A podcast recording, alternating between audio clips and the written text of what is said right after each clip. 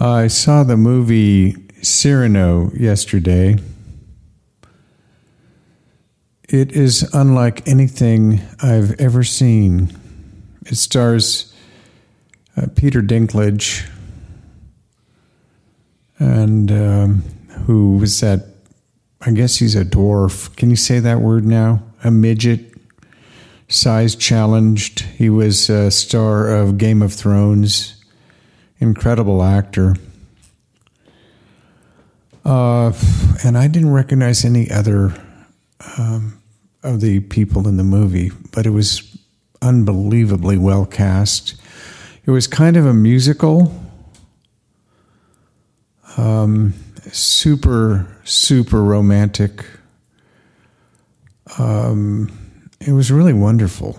Um, like I say, I've never seen anything like it. The music was incredible beautiful songs. Uh, the cinematography, absolutely phenomenal. Uh, the costumes, uh, just amazing. I mean, it was just a, a feast for the senses.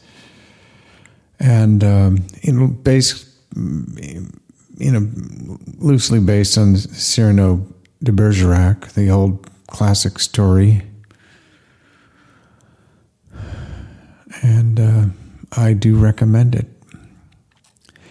The funny thing was, I I, I sat there watching this, um, watching it, and and the one of the leads is a young black man who kind of reminded me of um, Jean Michel Basquiat. And as I mentioned, I've just been watching the um, Andy Warhol Diaries series, which I also recommend. And there's quite a bit about uh, his relationship and collaboration with Andy Warhol and the difficulties they faced, the reception. They they they made a lot of art together, and I, I didn't I didn't know that, uh, and it was you know I, have of course been aware of Basquiat. Uh, I knew he died very young of heroin, and uh, I didn't know the, the anything about the nature of their relationship, how close they actually were. Uh, and and I've never seen him before on camera and talking. And there's plenty of footage of him in the in the documentary. And he was a sweet guy, just like this guy in the movie um, Cyrano. And I just found myself thinking about you know, another another incredible talent and and sweet person lost to drugs, you know. Monkey he found a, um, a bottle cap. He's batting it around. Monkey But yeah, and and, and also the documentary uh, Andy Warhol talks about how the some prick at the New York Times, you know, wrote about their first show of their of their collaborative work, which is really fascinating stuff. You know, because I mean, Jean Michel Basquiat would actually paint right over Andy's part of the painting, which I I think is pretty funny but uh, and and this guy um, at the New York Times, some prick critic, called Basquiat a mascot for Andy Warhol, and and it was incredibly hurtful.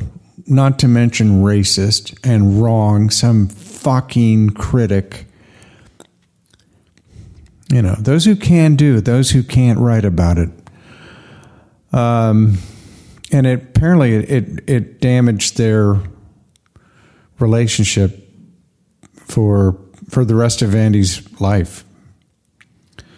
Andy would later die from a gallbladder operation, and uh, apparently some real medical malfeasance happened there.